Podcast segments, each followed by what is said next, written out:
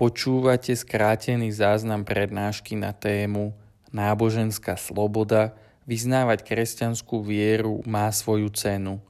Dokážu ju budúce generácie zaplatiť? Prednášajúcim je katolický kňaz a v súčasnosti generálny vikár Žilinskej diecézy Martin Kramara. Prednáška sa uskutočnila 31. mája 2023 v priestoroch expozície ikony v Žiline.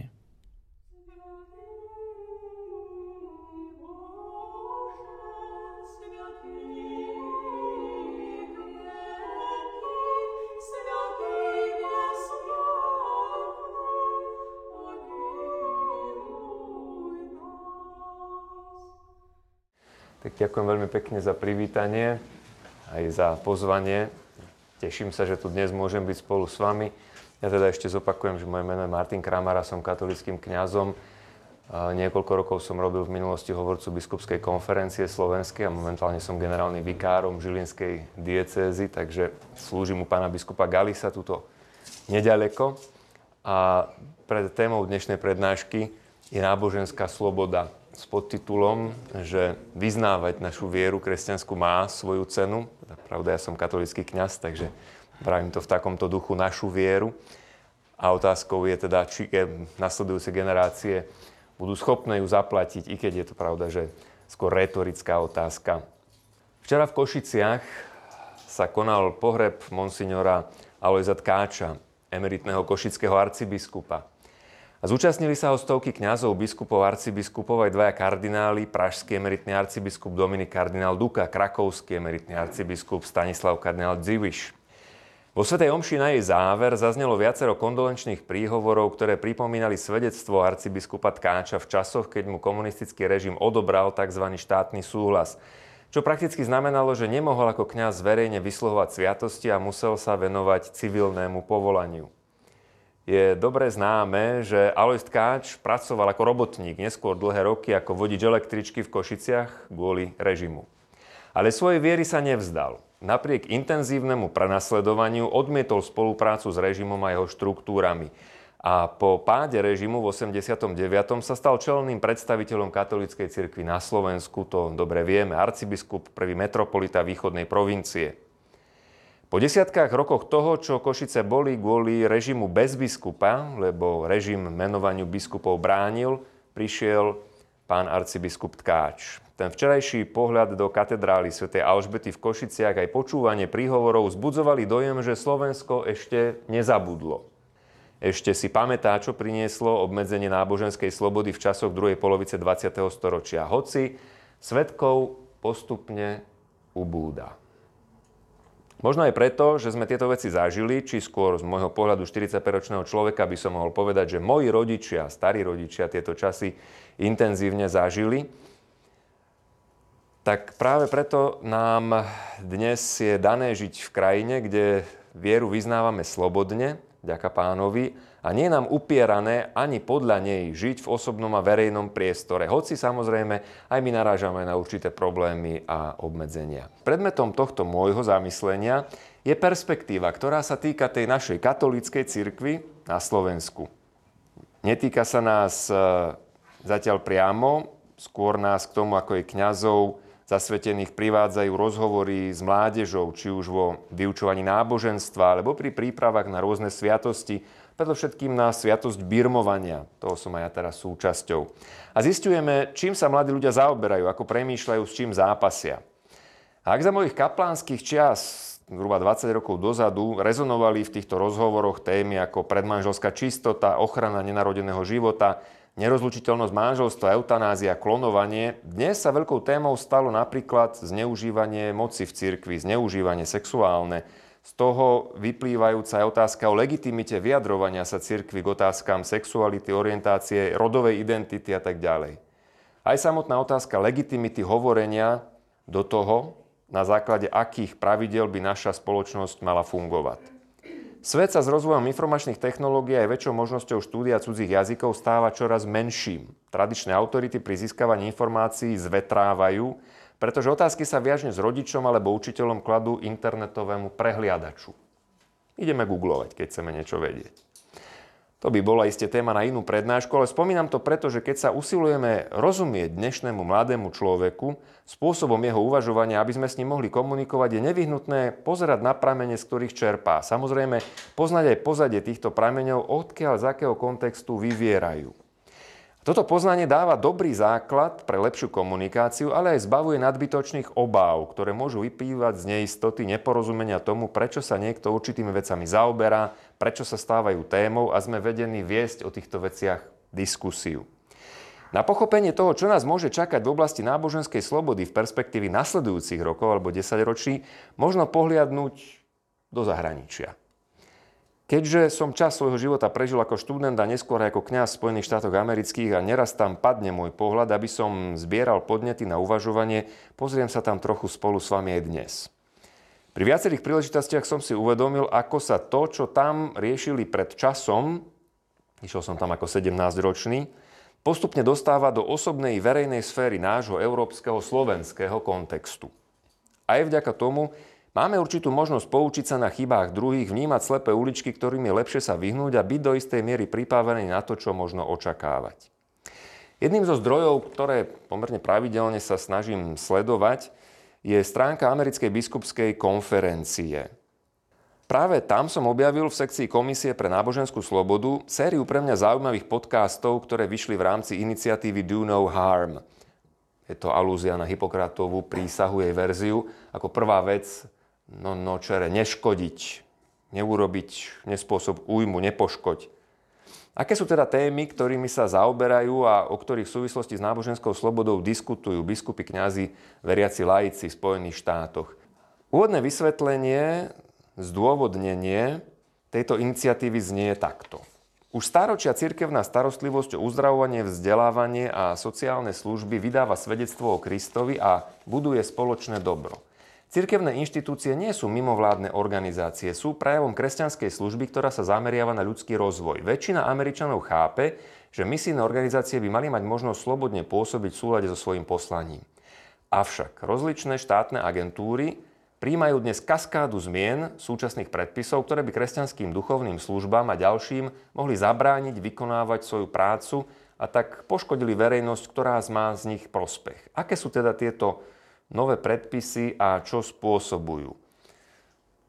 Je ich v podstate sedem, len tak narýchlo pre ilustráciu ich prebehnem, nebudem zachádzať do nejakých detajlov. V princípe ide o to, že Kongres a Senát schvália nejaké všeobecné zákony a potom sú departments, sú ministerstva, zhruba tak preložiť sa to dá snáď, ktoré sa zaoberajú aplikáciou týchto zákonov na každodenný život. Pretože Isté kongres nemôže schváľovať všetky detaily. A tí potom vymýšľajú aplikačné predpisy. A tieto aplikačné predpisy samozrejme narážajú na život každodenných ľudí a stretávajú sa neraz s opozíciou. Či je to ministerstvo spravodlivosti, ministerstvo školstva alebo ministerstvo zdravotníctva, tak e, práve za posledný rok e, Americká biskupská konferencia zaznamenala sedem takýchto predpisov doplňujúcich ku kongresovým zákonom, ktoré podľa amerických biskupov a laikov obmedzujú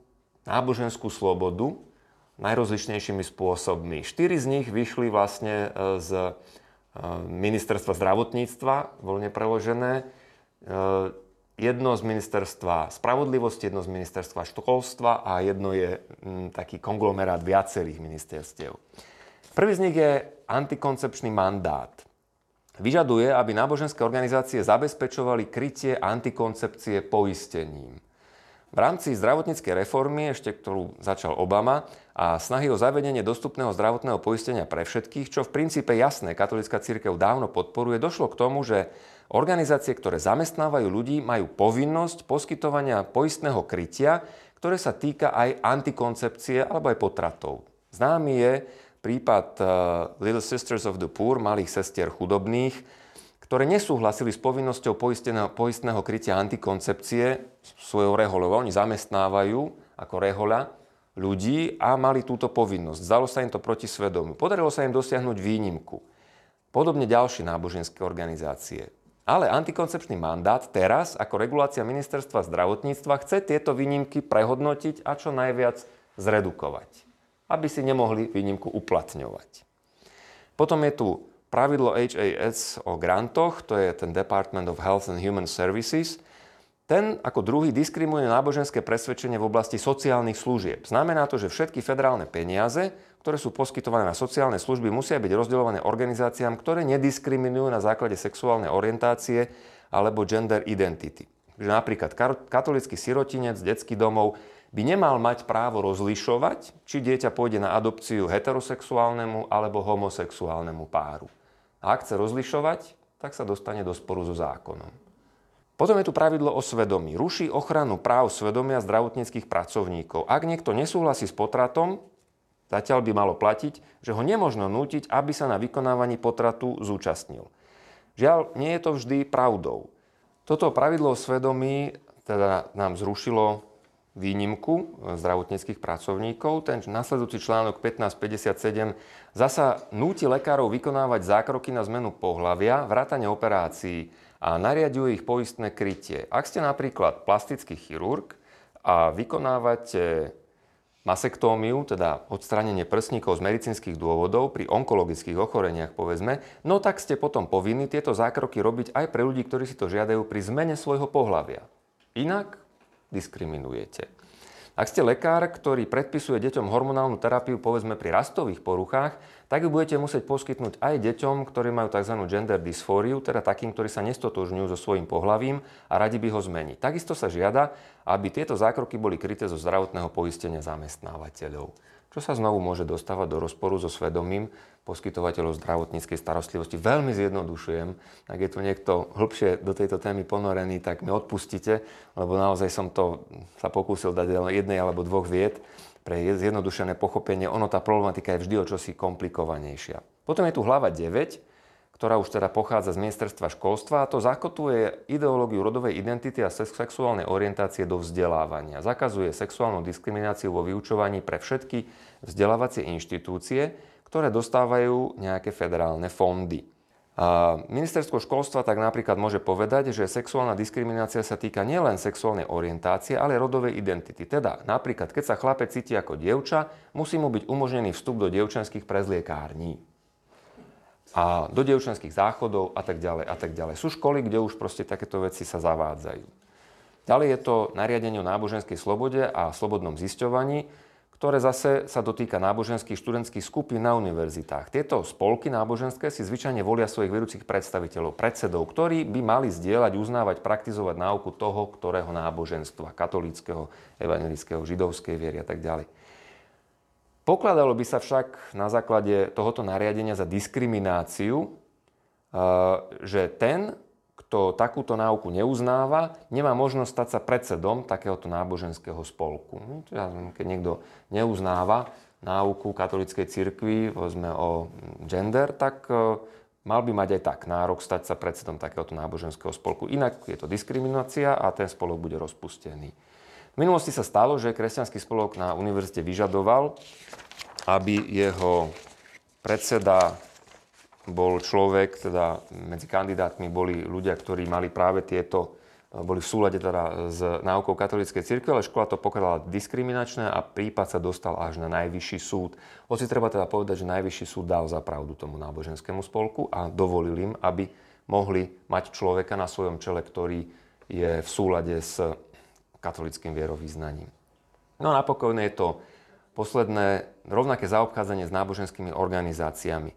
Ak máte napríklad náboženskú organizáciu, ktorá sa stará o bezdomovcov, môžu mať násatenie kríž, môžu ponúkať vo svojich priestoroch náboženské obrady, môžu to robiť ako súčasť programu, ktorý majú pre ľudí, o ktorých sa starajú, povedzme ako máme sestričky Matky Terezy alebo Vladomasla, ktorý sa stará o bezdomovcov. Tam tiež má raňajky, obedy, večere, ale vždy aj modlitba v kaplnke. Má takú prúpovidku známu, že a že musíme chodiť aj na obed, aj na večeru, ešte sa modliť, že nemusíš, ale keď stačia raňajky, tak nemusíš. Ne? On ich to trochu cepuje. No, ale tu by mal asi problém. Katolická církev samozrejme reaguje na každé z týchto nariadení a snaží sa zabrániť tomu, aby veriaci boli nútení konať proti svojmu svedomiu. Príkladom toho sú listy, ktoré biskupy píšu senátorom, výzvy, ktoré dávajú laickým veriacim, to nejaké príklady, ale to nebudeme do toho zachádzať, aby sa zapojili do komentovania návrhov a nariadení. Treba pochopiť, e, pri veľkom pokoji že aj v Spojených štátoch amerických, hoci to sa nám zdá až také, že kam až to zašlo, existuje tento proces, ktorý je dlhý a ktorý funguje na všetkých oblastiach, nie len týkajúce sa náboženskej slobody, komentovania zákonov a nariadení. Každý jeden občan má možnosť napísať svoj pohľad, svoj komentár. A oni sú povinni ho prečítať. A každý unik, to znamená jedinečný komentár, musí byť aj zodpovedaný. Takže keď ich dostatočne zahltíte, tak sa to zvyčajne to stane to, alebo dopadne to tak, že eh, daná administratíva to už nestihne. A za tie 4 roky sa to neurobí, proste sa, ten, sa to nariadenie eh, podarí eh, tear down, zhodiť. Čiže ak to nedajú zvyčajne na začiatku toho štvoročného obdobia, tak sa to presadiť nepodarí. Čiže Američania to zase neberú, aj katolíci v takej nejakej tragickej vízii, pretože si uvedomujú, že existujú nástroje, ako určité veci stlmiť, hoci progresívny svet sa ich snaží veľmi silne pretláčať.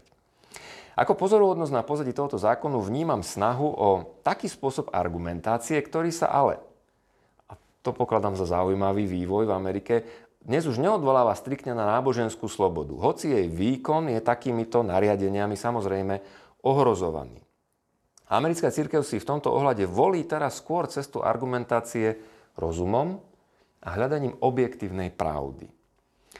Bez pravdy nie je slobody. Deň náboženskej slobody roku 2023, 16. januára si USA pre, pripomínajú Deň náboženskej slobody. No a kardinál Yorkský Timothy Dolan ktorý je predseda výboru pre náboženskú slobodu pri konferencii biskupov USA, vydal takéto vyhlásenie.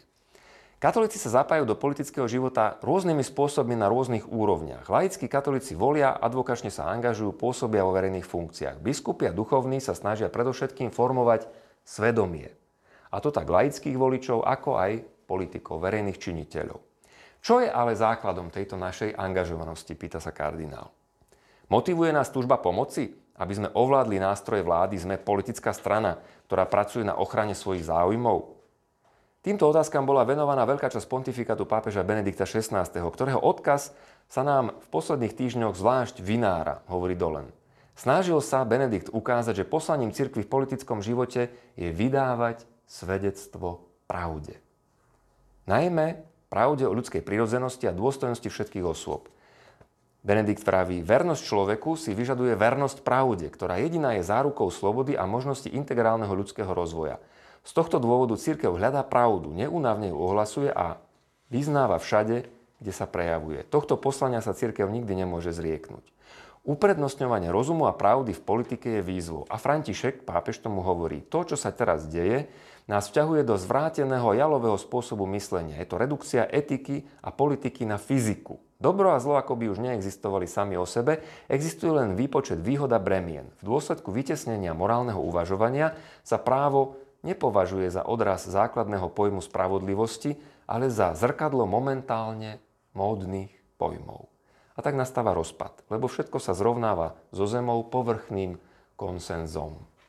Ty máš pravdu, ja mám pravdu, tolerujme sa. Ako to bol ten rabín, prišli dvaja pohadaní bratia, jeden predstavil tú svoju verziu, Rabin hovorí, máš pravdu. Potom prišiel ten druhý brat, úplne ináč, zase z toho svojho pohľadu. Máš pravdu. To si to počúval a vraví tomu rabinovi, ale však sú pohádaní, idú sa zabiť, ako môžu mať obidvaja pravdu. Aj ty máš pravdu. Je dobré, keď pri oslavách náboženskej slobody pamätáme naozaj na prioritu pravdy, ale objektívnej pravdy, nie takejto tolerantnej, vyjednanej a správneho uplatňovania rozumu v politickom živote. Zmyslom náboženskej slobody je poskytnúť jednotlivcom a spoločenstvám priestor na hľadanie pravdy a vydávanie svedectva o pravde. Keď sa zasadzujeme za náboženskú slobodu, nesmieme opustiť toto poslanie. A prav, pravdy o ľudskej prírodzenosti, manželskom zväzku, práve na život, rovnaké dôstojnosti každého jednotlivca, možno poznať rozumom bez pomoci viery. Pravda nie je otázkou spoznanou skrze jedine vieru. A toto je dosť kľúčové, ako ešte neskôr uvidíme. Keď sa na pravdy útočí, náboženská sloboda nie je únikovou cestou, ako by sme sa mohli pozerať na to, že sa škodí spoločnému dobru, no ale nevadí, kým my zostávame nejaké náboženské výnimky. Dotedy máme náboženskú slobodu, lebo nám dávajú výnimky. Môžeme sa modliť, hej, to nám dovolia, ale teda nesmieme diskriminovať iným spôsobom. Ak sa totiž vzdáme priority pravdy, prirodzeného zákona, ľudskej prirodzenosti a spoločného dobra, vzdáme sa aj samotnej slobody, argumentuje Dolen. A v deň náboženskej slobody nech sa všetci katolíci venujú pestovaniu čností, ku ktorým nás vyzýva sloboda, najmä čnosti statočnosti, aby sme trpezlivo a odvážne vydávali svedectvo pravde v našom verejnom živote, lebo práve takto, končí kardinál, budeme podporovať skutočnú slobodu a zveľaďovať našu krajinu. No, a v podstate takou inšpiráciou aj pre túto moju prednášku bol nasledujúci článok, ktorý ide v línii tohoto uvažovania. Je to článok od mladého doktora filozofie, ktorý sa volá Matthew Petrušek a napísal vec pod názvom Rodová ideológia a pasca náboženskej slobody. Hovorí, že keďže rodová ideológia pokračuje v Spojených štátoch a nie len vo svojom deštruktívnom ťažení po verejných a súkromných inštitúciách vrátane škôl, Niekoľko jednotlivcov sa odvážne odmieta podriadiť a sú za to potrestaní. Nedávnym príkladom je učiteľka kalifornskej verejnej školy Jessica Tapia.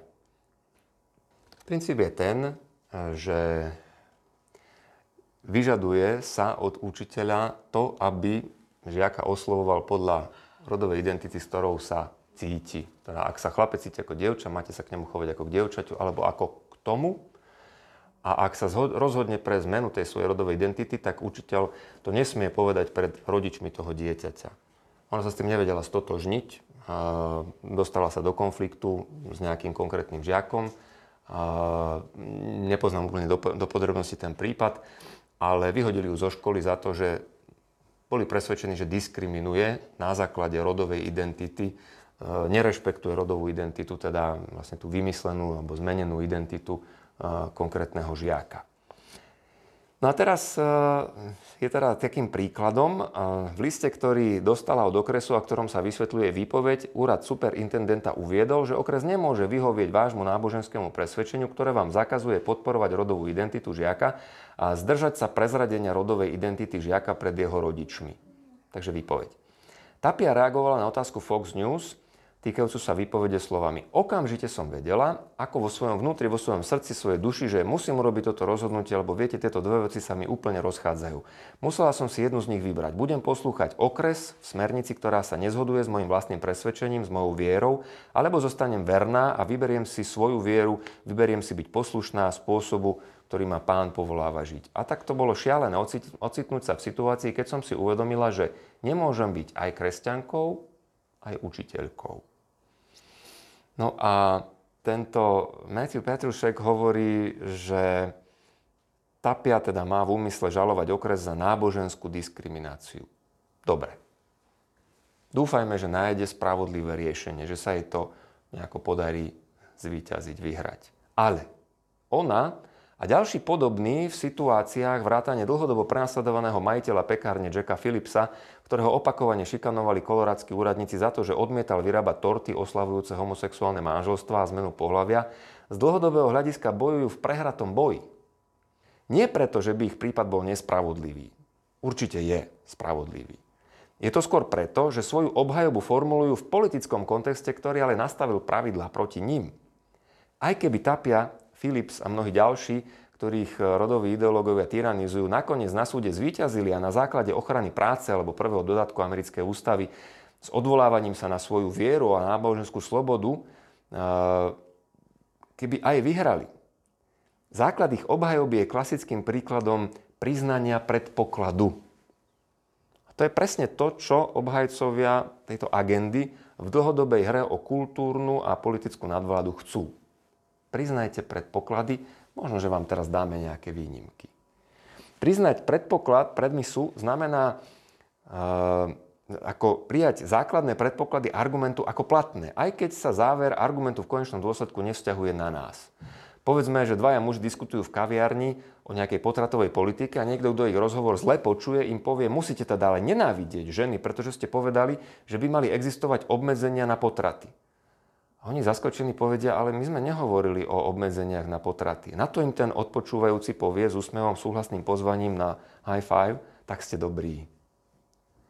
Plácnutie signalizuje akceptovanie predpokladu prísediaceho, že by malo byť oprávnené vyhlásiť, že ten, kto verí v zákonné obmedzenia potratov, vlastne musí nenávidieť ženy. Výlučne z týchto dôvodov je možné v také niečo veriť. Ale veď to nie je pravdou. Jedinou otázkou je, či niekto skutočne verí v takéto obmedzenia. Ak áno, je nenávistník. Ak nie, je v tom teda nevinne, teda zatiaľ aspoň. Predpoklad však zostáva nedotknutý. A toto je veľmi bežný, aj keď často manipulatívny prístup k morálnej a politickej diskusii. Prinútiť niekoho, aby poprel, že je vinný, ale zároveň ho tým istým aktom prinútiť priznať, že predpoklad obvinenia je opodstatnený. Čo to znamená? Niečo podobné sa deje v bojoch o rodovú ideológiu. Táto taktika je zjavná v reakcii školského okresu Džurupa na Tapiovej žiadosť a stiažnosť. Okres nemôže vyhovieť vášmu náboženskému presvedčeniu, ktoré vám zakazuje podporovať rodovú identitu žiaka a zdržať sa prezradenia rodovej identity žiaka pred jeho rodičmi. Všimnite si, že ideologicky dvojstupňový postup je tu takýto. Najprv okres pripúšťa, že zastávanie postoja, že deti nemôžu zmeniť svoje pohlavie a citlivé informácie by sa nemali rodičom zatajovať, sa kvalifikuje ako náboženské presvedčenie. Hm? Potom okres popiera, že toto náboženské presvedčenie má právomoc prevážiť nad občianským právom, ktoré je údajne založené na niečom inom ako na náboženstve. A práve v tom spočíva nebezpečenstvo odvolávania sa na náboženskú slobodu, ako obranu pred rodovou ideológiou. Lebo tým, že Tapia formuluje problém ako náboženskú diskrimináciu, pripúšťa predpoklad, že obsah jej presvedčenia je iný než racionálny. Že to je obsah mojej viery. Naznačuje sa, že biologická realita a rodičovská autorita sú subjektívne osobné preferencie, nie tvrdenia o ontologických a morálnych faktoch. V skutočnosti presne takto formuluje problém.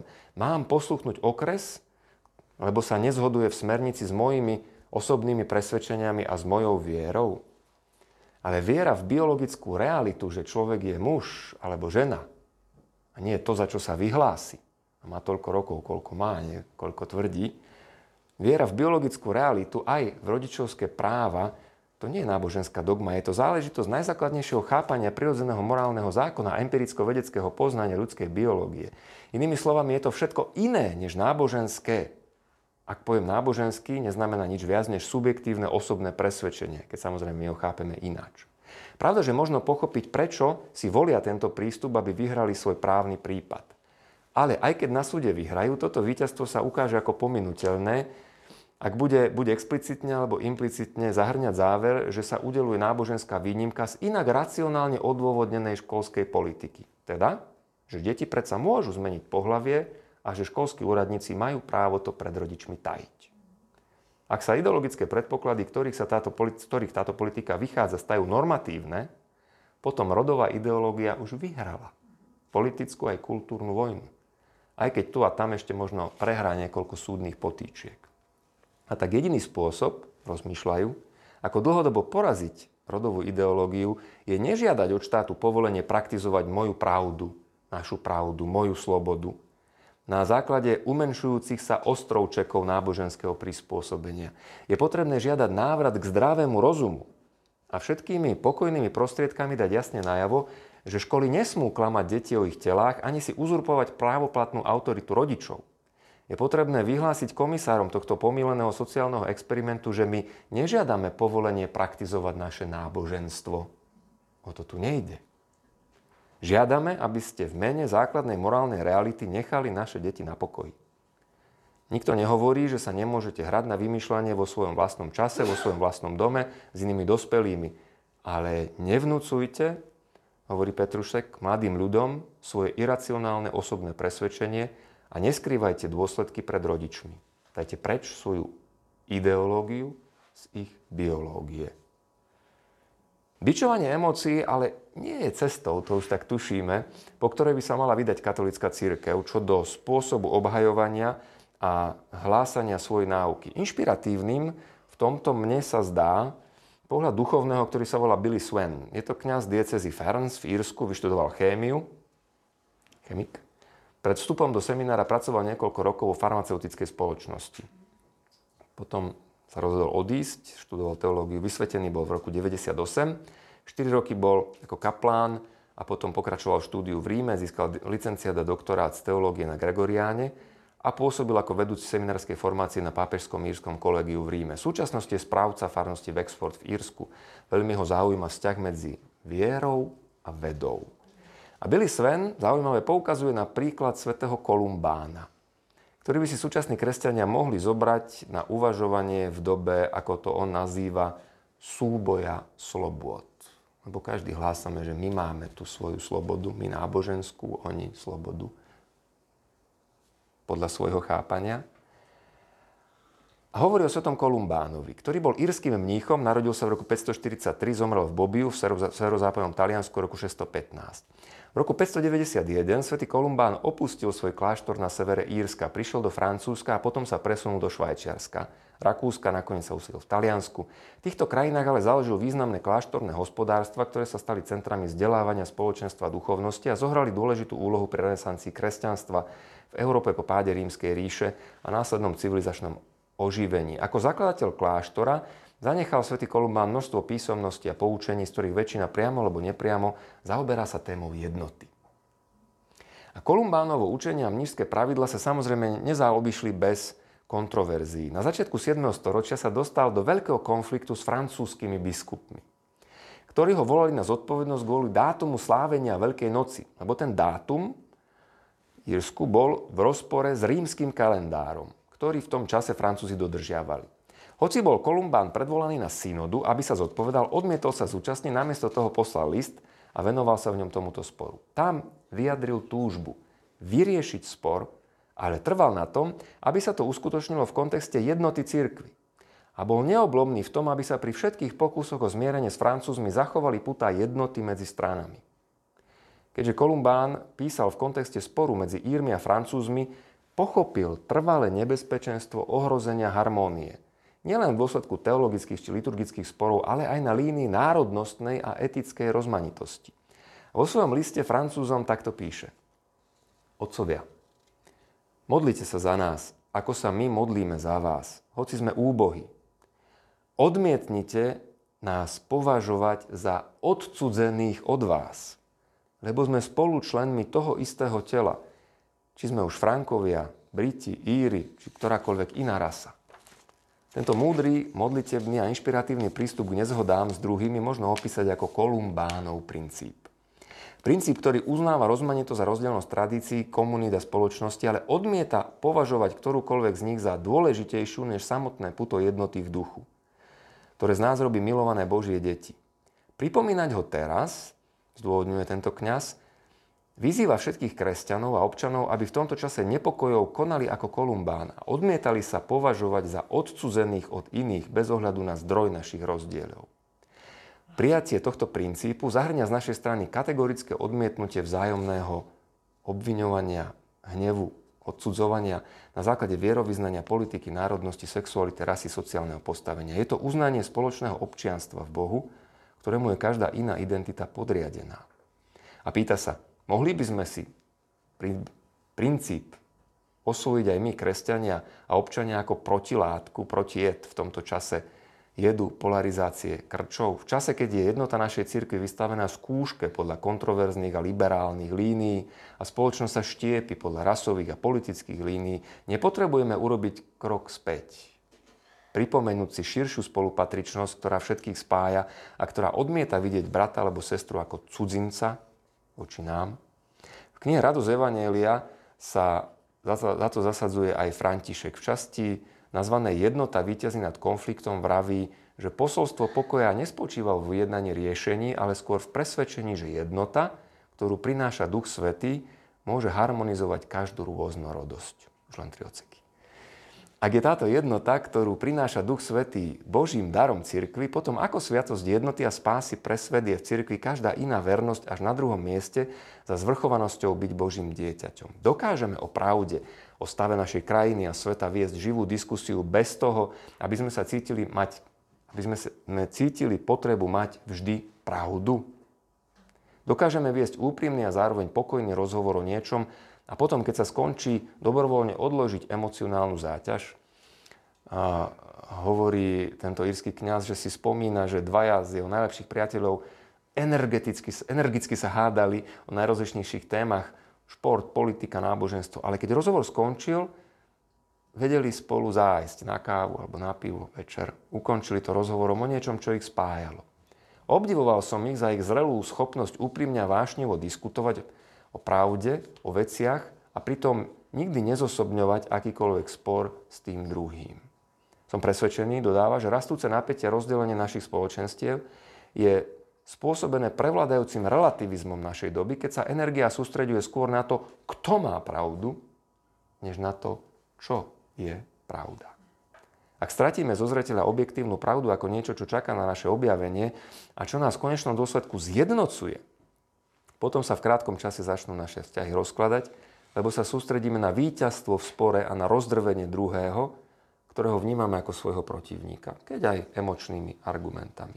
A na záver, biskup Robert Barron vo svojej knihe Arguing Religion, argumentácia o náboženstve, opísal tento problém ako voluntarizmus, kde spoločné hľadanie pravdy je až na druhom mieste za presadzovaním mojej vôle nad súperom. Jeho slovami, keď totiž vládne voluntarizmus, nie je priestor na argumentáciu, lebo pravda sa úplne individualizovala a zrelativizovala. Kde je vôľa každého človeka absolútna, tam mizne možnosť konštruktívneho rozhovoru na spoločnom základe a zostáva len clash of freedoms, zrážka slobôd.